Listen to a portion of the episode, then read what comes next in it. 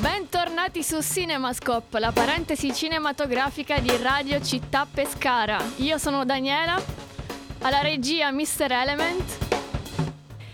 Abbiamo ascoltato i Daft Punk con Lose Yourself to Dance, feat. Farrell Williams.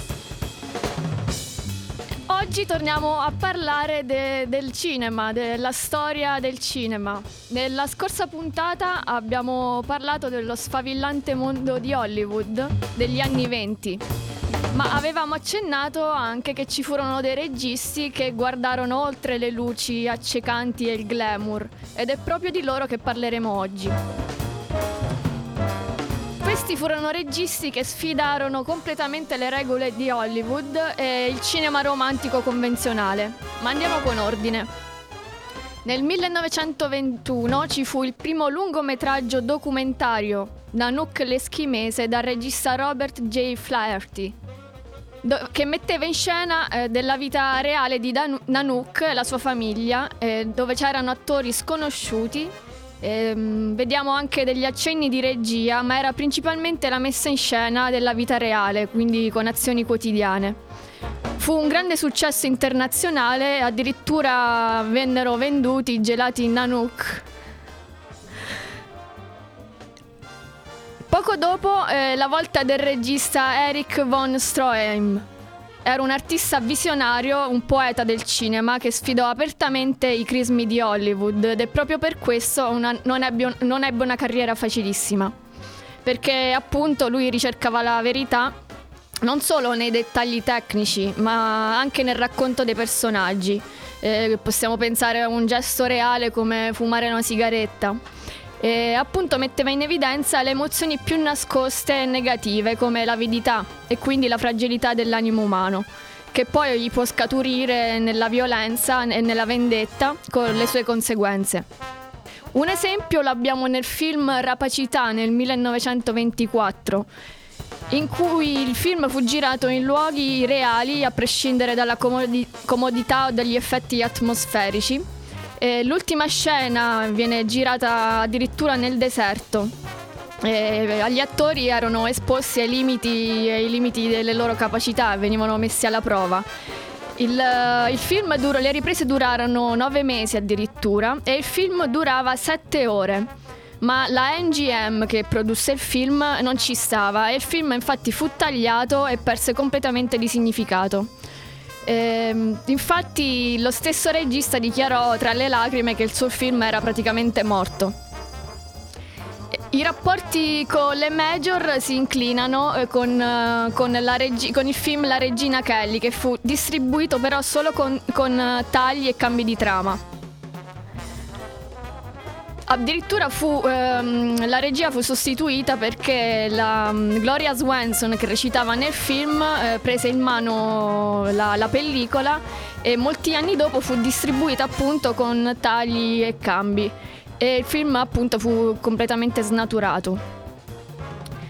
3 anni dopo però la stessa MGM produce un film che è assolutamente non convenzionale come Rapacità, però che ebbe stranamente una libertà artistica. Stiamo parlando di La Folla di King Vidor, che aveva un dramma a sfondo sociale con un realismo atipico, non aveva scene violente e fu tra l'altro scritto anche da donne. Alcuni dicono che anticipò il neorealismo italiano. Nel film possiamo vedere una recitazione realistica, attori sconosciuti, c'è pure un ampio uso dei set in luoghi grandi come la città di New York. Furono usate anche cineprese nascoste. Però la MGM ci mise sempre lo zampino. Non ti sento, Element. Ah, ok.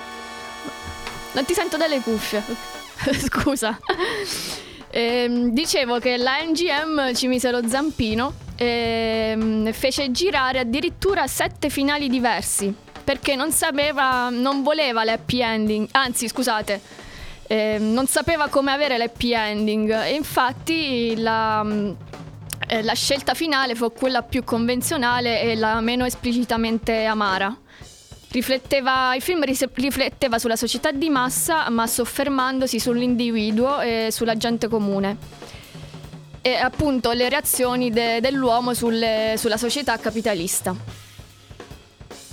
Ci prendiamo una piccola pausa e ci ascoltiamo Moby con We Are All Made of Stars.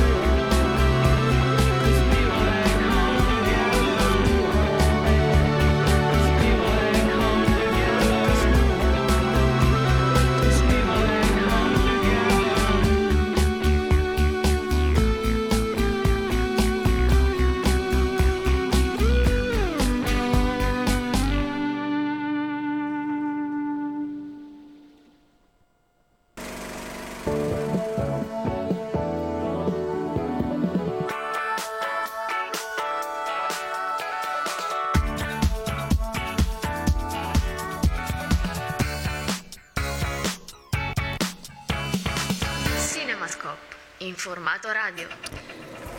E siete ancora sintonizzati su Radio Città Pescara. Comunque in scena non ci vai se il microfono acceso non ce l'hai, esatto. Come citava un famoso film di un faccia verde. In scena ritrovato. Non ci vai se il microfono con la corrente non ce l'hai. Mi sembra logico. Scusatemi, finalmente, buonasera. Finalmente, scusate. Ciao. Scusate, ciao. Perdonate. Ho ritrovato la voce di Element. Io voglio parlare bubbe, ma mi sa che non mi si sente. Infatti probabilmente ti ho parlato sopra qualcosa che sia successo. Ok, a posto, okay. Ci siamo. Siamo su Radio Città Pescara, esatto. FM 97.8 o in streaming su www.radiocittapescara.it. Attraverso l'elettricità. Che bello, no, vabbè, se ci pensi noi ci diffondiamo grazie solo, esatto, all'elettricità. Viva l'electricity. Bravo. Electricity. Questa sembra, anzi è, una nuova puntata di Cinemascope. Di quella in diretta. Quella in diretta. Cinemascope in diretta. E stiamo appunto continuando il cinema, la storia del cinema. Il cineviaggio, esatto. Bello, bello. La seconda puntata degli anni 20 in Hollywood. E adesso vediamo come il cinema russo invece si distingue ancora di più, soffermandosi sull'umanità delle persone e sui sentimenti. Apportarono anche nuove tecniche di ripresa, come la composizione della scena, e fecero anche un uso intelligente e nuovo delle fonti di luce, e alcune volte nei film c'erano proprio delle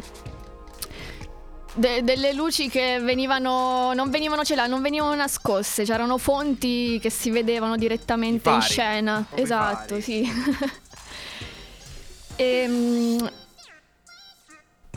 C'era il romanticismo, comunque lo portarono, era un romanticismo moderno, c'erano racconti più intimi però allo stesso tempo universali.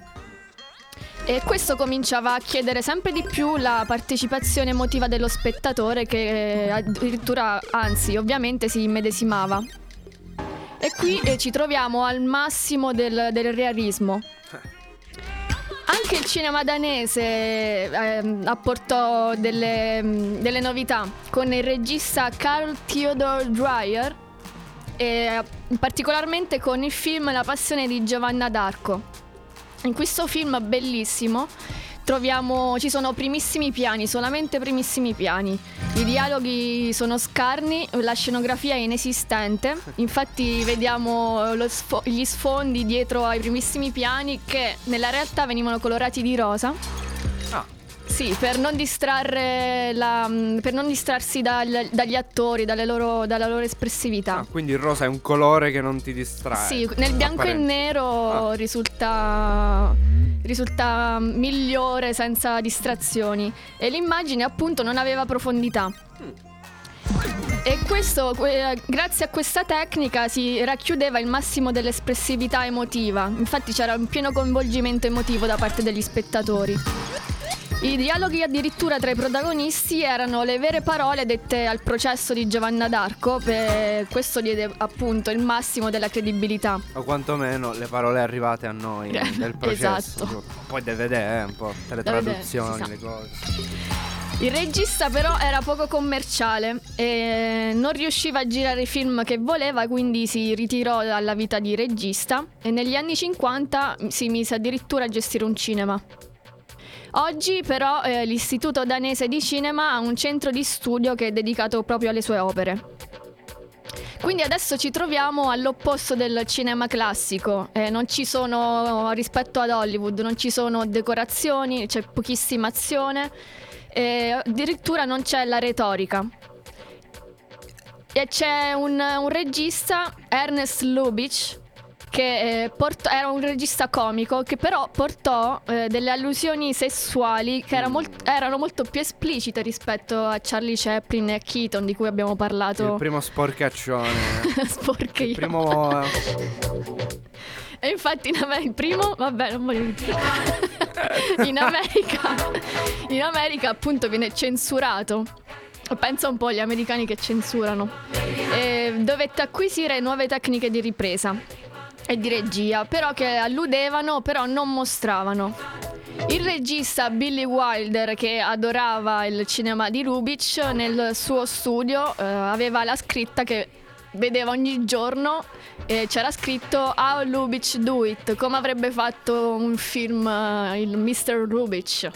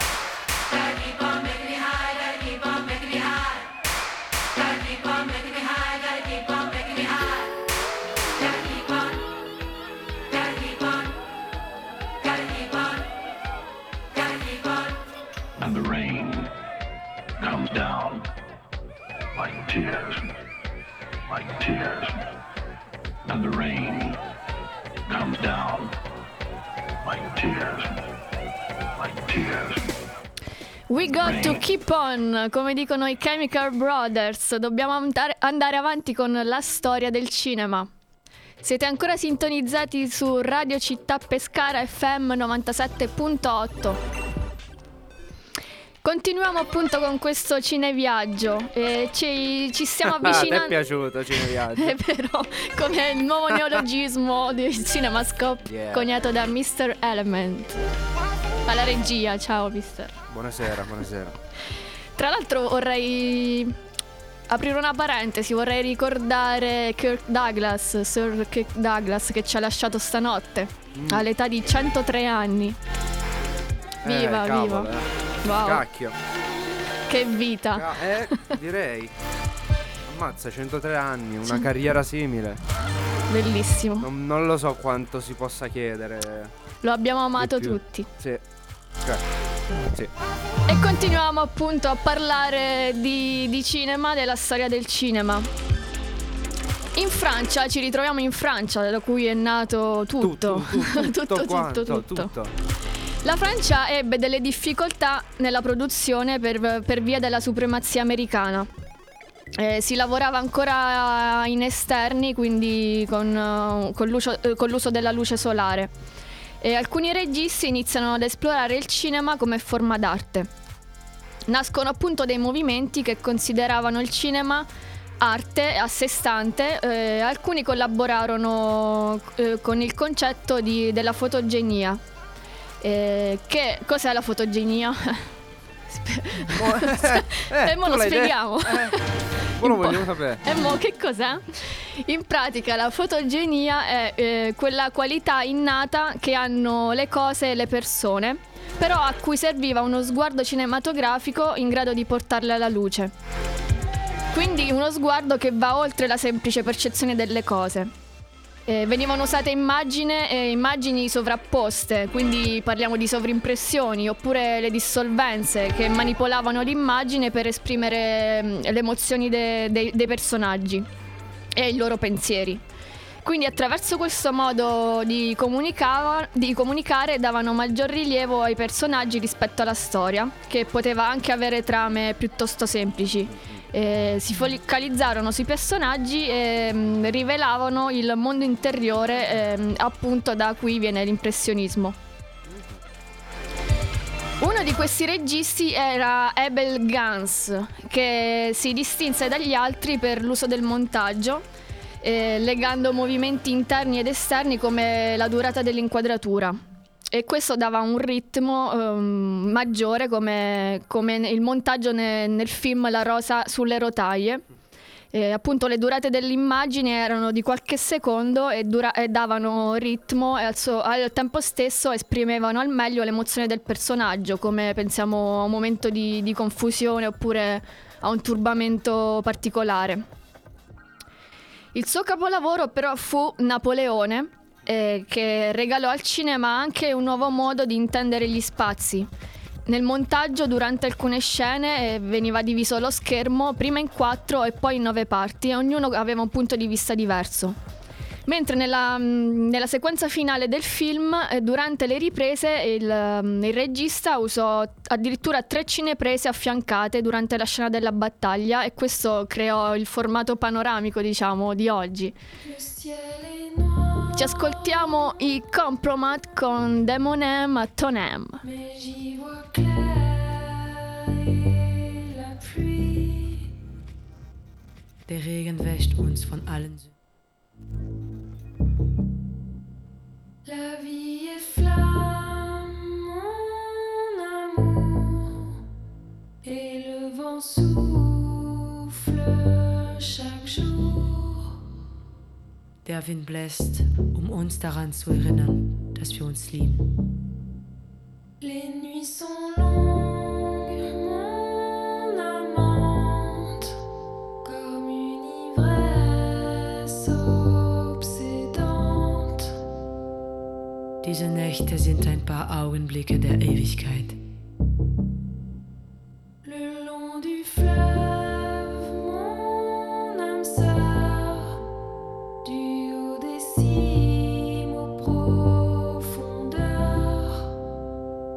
Der Wind bläst, uns daran zu erinnern, dass wir uns lieben. De mon âme à ton âme. De mon âme à ton âme.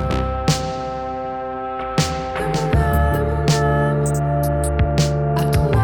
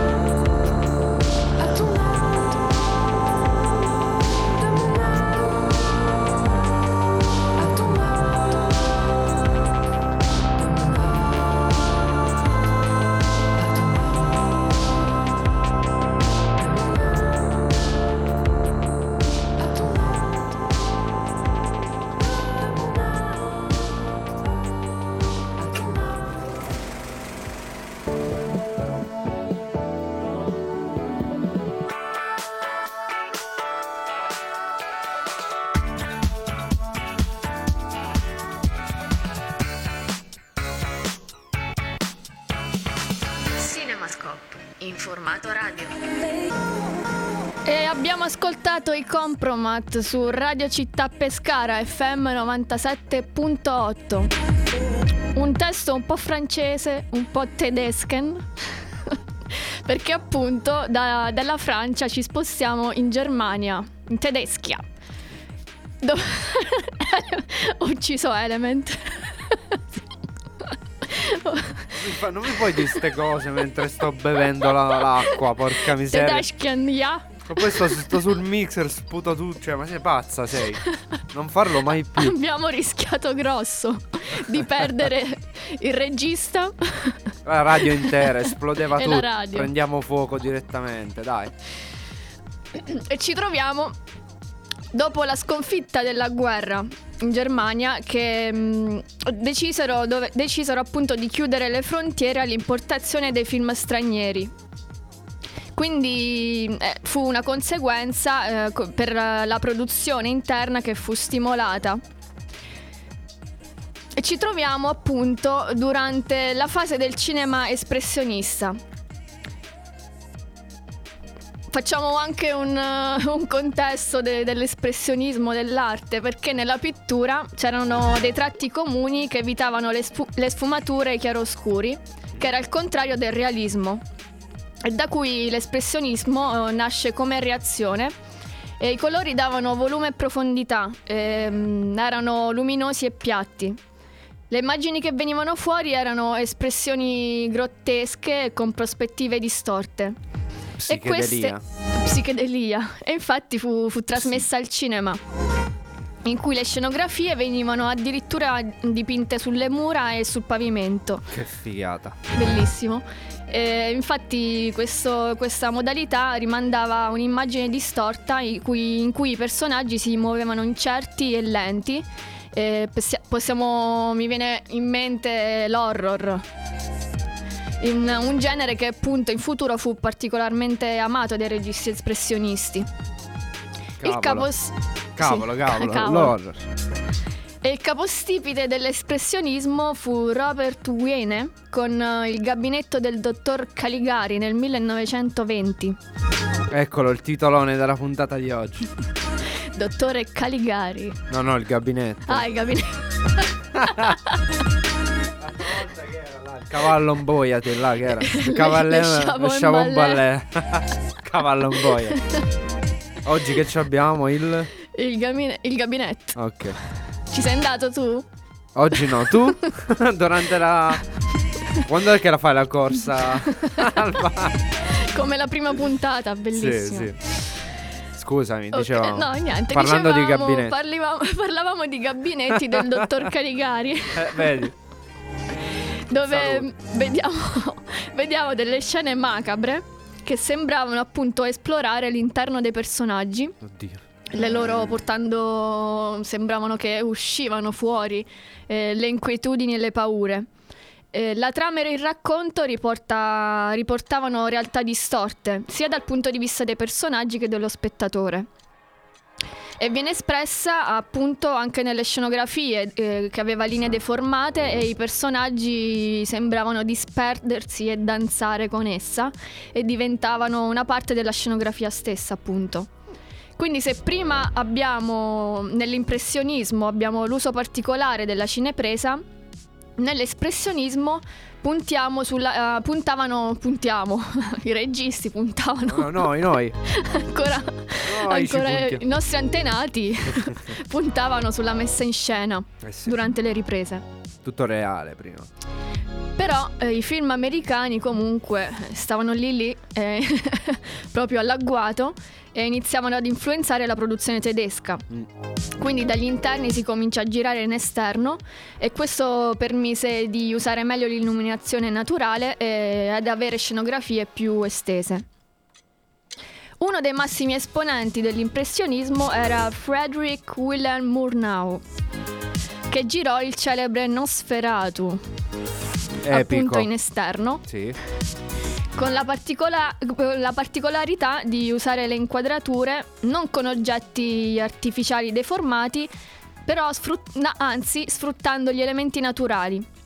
usando anche gli stessi corpi degli attori che per esempio formavano delle ombre particolari e diventavano automaticamente metafore. Murnau in tedesco sempre. Chi? Murnau. Chi? Ma chi? Tedesco? Io il tedesco proprio. No, non sì. Lo so nemmeno io. Se era francese già te l'avrei detto. Sì, Friedrich Wilhelm Murnau. Vabbè, lasciamo stare. Ignoranti.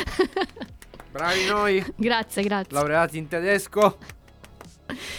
Murnau riesce a coniugare l'espressionismo con un'altra forma opposta, che era il Kammerspiel. Mm-hmm. Mamma mia, che pronuncia! Non sono parolacce. No, non le diciamo qui su Radio Città. Esatto.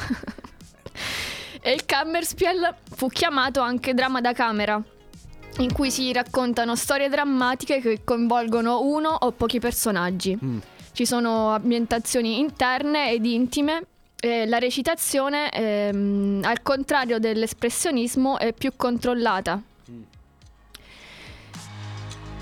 C'erano delle differenze appunto tra l'espressionismo e il Kammerspiel. Nell'espressionismo... Tipo. Come? Tipo. Andiamo avanti. Come le riprese statiche nell'espressionismo, nel Kammerspiel erano più fluide e seguivano i personaggi senza però essere troppo invasivi. La cinepresa era vicina, però allo stesso tempo partecipava con distacco, però abbastanza da catturare le reazioni dei personaggi. È un film molto importante per il regista, era Aurora nel 1927.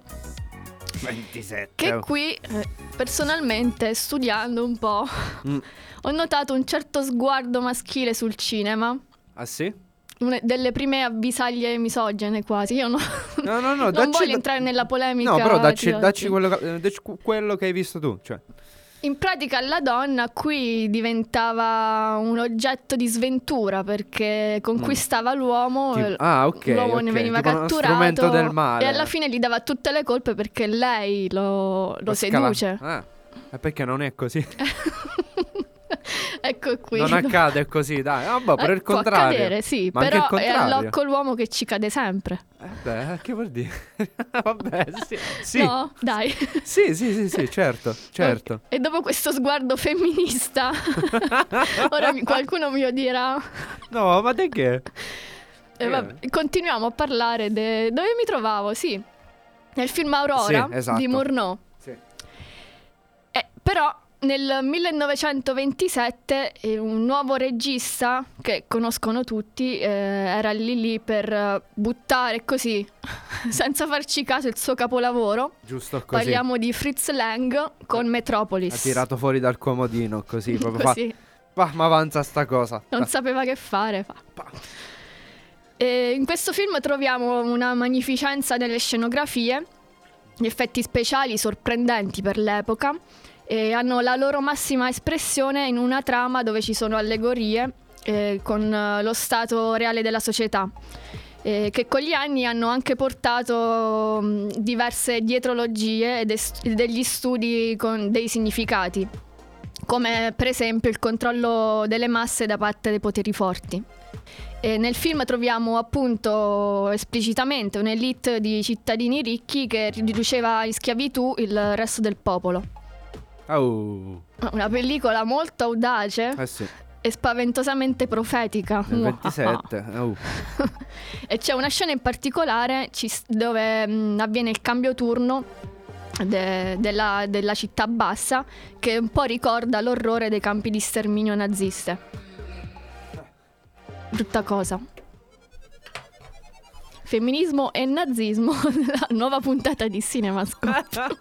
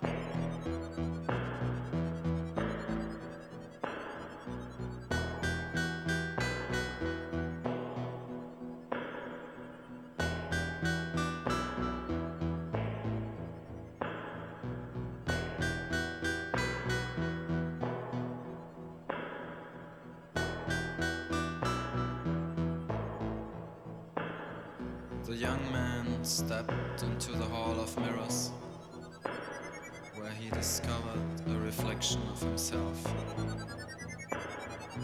Even the greatest stars discover themselves in the looking glass. Even the greatest stars discover themselves in the looking glass.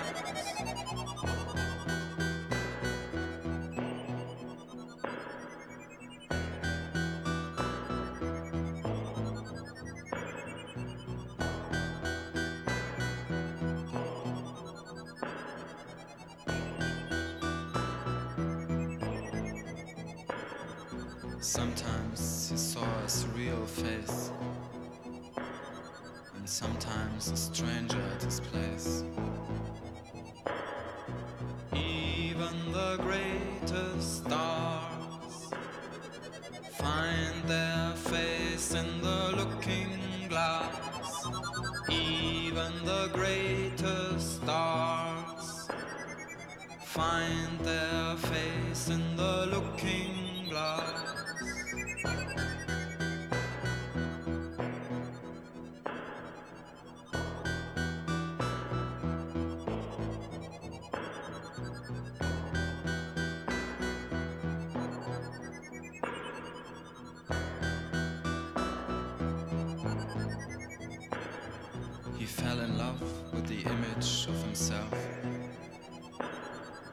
Suddenly the picture was distorted.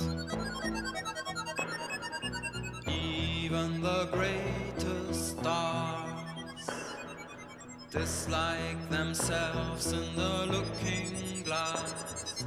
Even the greatest stars dislike themselves in the looking glass.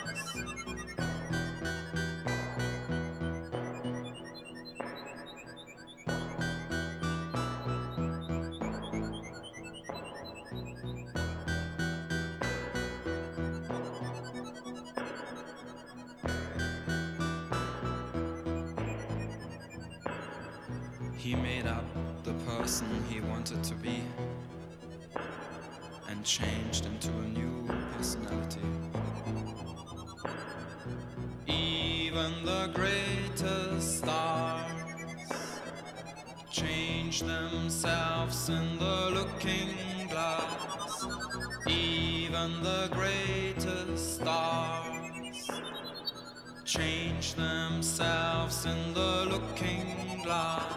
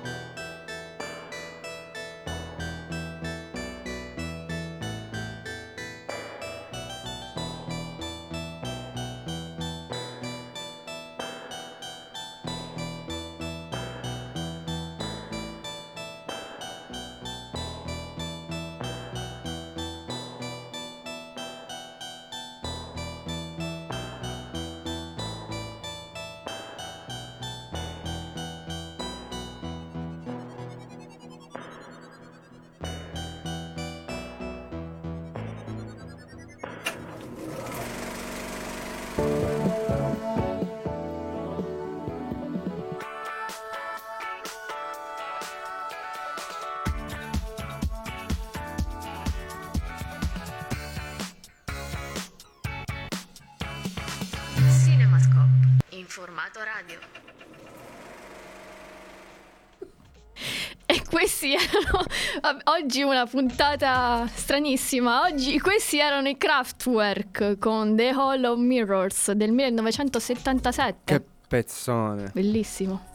Che pezzone, wow. Andavano, dovete vedere Mr. Robot, stronzi che non l'avete visto tutti. Su Radio Città Pescara FM 97.8 o in streaming sempre su www.radiocittapescara.it. Always Pokémon. I Pokémon. Always. E questa è la nuova puntata di Cinemascope. E non parliamo di Pokémon, ma di cinema. Yeah. Sì, perché con la S, cinema. Dove ci troviamo?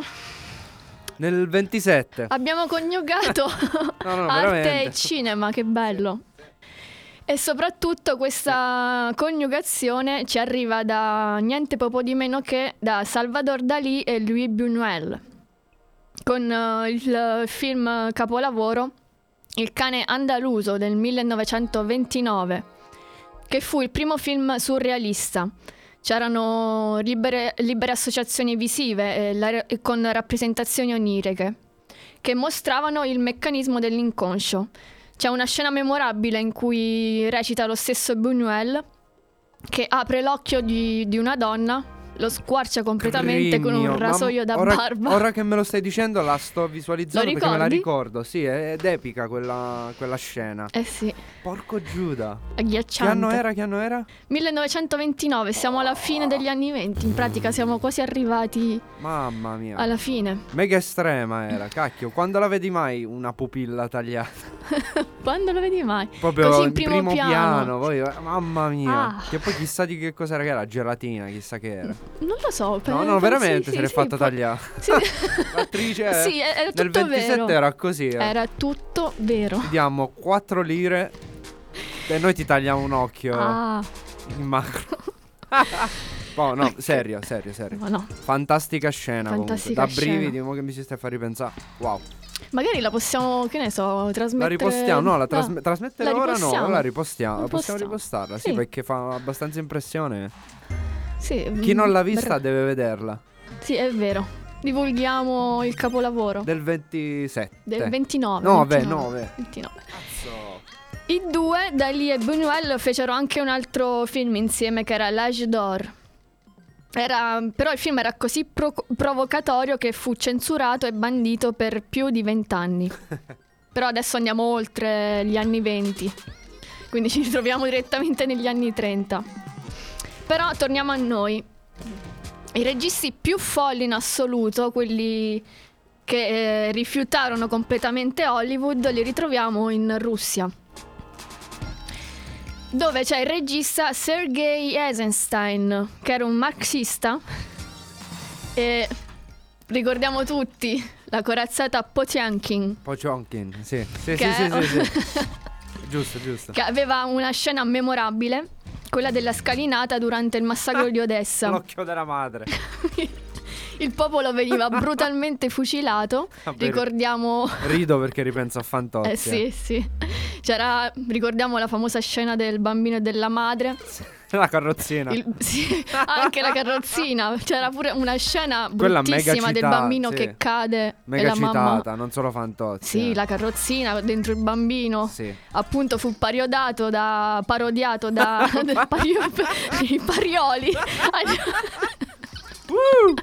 Andiamo nei parioli. No dai, ritorniamo in Russia, va, che è meglio. Ok. Da. Il secondo tragico Fantozzi, che tu stai morendo da quando abbiamo detto Potemkin. Sì, perché io sto visualizzando tutto il film. Sì. Prendo la vecchia, no. Quella è un'altra scena. Il film comunque fu omaggiato da Alfred Hitchcock e Francis Ford Coppola. Yes. La scena della scalinata da Brian De Palma, che in una scena degli Intoccabili c'era una sparatoria, la carrozzina che cade dalla scalinata molto a rallenti, quindi portando allo stremo la scena, proprio si allungava, e a sua volta appunto fu parodiata anche da Una pallottola spuntata 33 1/3, dove appunto le carrozzine diventano 3. Sì. Alla fine della scalinata i bambini sbalzano fuori. Epico. Che poi non ricordo, quindi non me ne vogliate, però parlando sempre di Una pallottola spuntata, era in quella frazione in cui la telecamera era in POV, nel senso in prima, cioè proprio vedevi la telecamera da dentro la carrozzella? No, quella era un'altra gag. Sì, sempre del film. No, quella è l'inizio, mi sa, l'intro. che camminano, spacca tutto, sfonda tutto. Sì, sì, lascia stare, ho confuso. Ecco, vabbè. Comunque sempre una pallottola. Sì, sì, sempre una pallottola spuntata, bellissima scena. Se nella corazzata Potionkin, il film famoso, i soldati sparano sul popolo inerme, negli Intoccabili c'è uno scontro fra gangster, invece nella pallottola spuntata a sparare sono i dipendenti dei scontenti delle poste. Fantastico. Bellissimo, quella scena fa morire dalle risate. C'è un amico che ha lavorato per le poste, quindi mo penso a lui. Mette a fucilare così, perché è scontento. Ci ascoltiamo Idris Muhammad con Could Ever Never Be Like This. Yeah!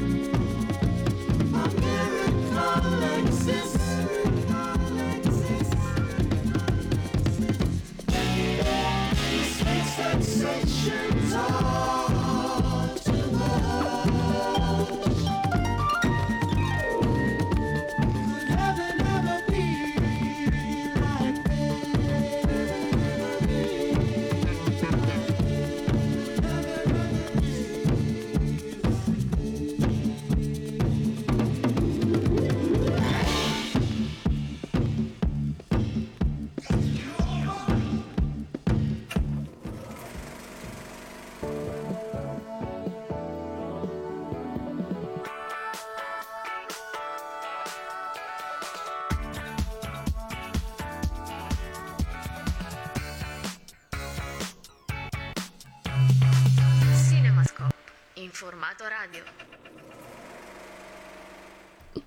Siete ancora sintonizzati su Radio Città Pescara FM 97.8 o in streaming su www.radiocittapescara.it. Yes. Continuiamo a parlare della storia del cinema. Ci troviamo ancora negli anni 20. Questa è la seconda parte di un racconto che abbiamo iniziato nella puntata precedente. Yes. Abbiamo parlato di francesi, di tedeschi, di americani, tutto il mondo, però c'è un cinema importantissimo che negli anni 20, zitto zitto, 4-4, ha fatto la storia. Di quale cinema si parla? È il cinema giapponese, che in quegli anni fu il meno osservato perché magari appunto, agli inizi. Agli inizi sì, però era effettivamente il più originale. Forse per quello, no? Esatto. Sono stati a guardare fino a quel momento e ho detto no, basta. Hanno rubicchiato qui e là. Adesso facciamo la nostra versione di tutto. E infatti era d'avanguardia, soprattutto ottimo, con le tecniche di regia. Ottimo. Cambiarono completamente il modo di girare e concepire il cinema. E appunto viene riconosciuto molto tempo dopo. Ma di questo e di molto altro parleremo nella prossima puntata. Yes. Se fino a qui il cinema era appunto muto. Mo ci vuole. E mo no? Cosa ci vuole? Un La po' samba. Di casino. Un po' di. Rullo di tamburi. Non sono stati rotti oggetti per eseguire questi sonori. Il sonoro. Sì. Wow, bellissimo. E quindi ci ritroveremo giovedì prossimo, sempre alle 15:35. Fra due giovedì alle 15:35, sempre in FM 97.8, in streaming su www.radiocittapescara.it. Come al solito vi ricordiamo che troverete la replica di oggi e di tutte le puntate su sempre www.radiocittapescara.it, ma anche su Spotify, su Apple Podcast, Deezer, compagnia bella, perché siamo fighi. Fighissimi. E come sempre vabbè. Come sempre se non andate al cinema sembra. Fate, se non andate al cinema siete un coronavirus. Brucia.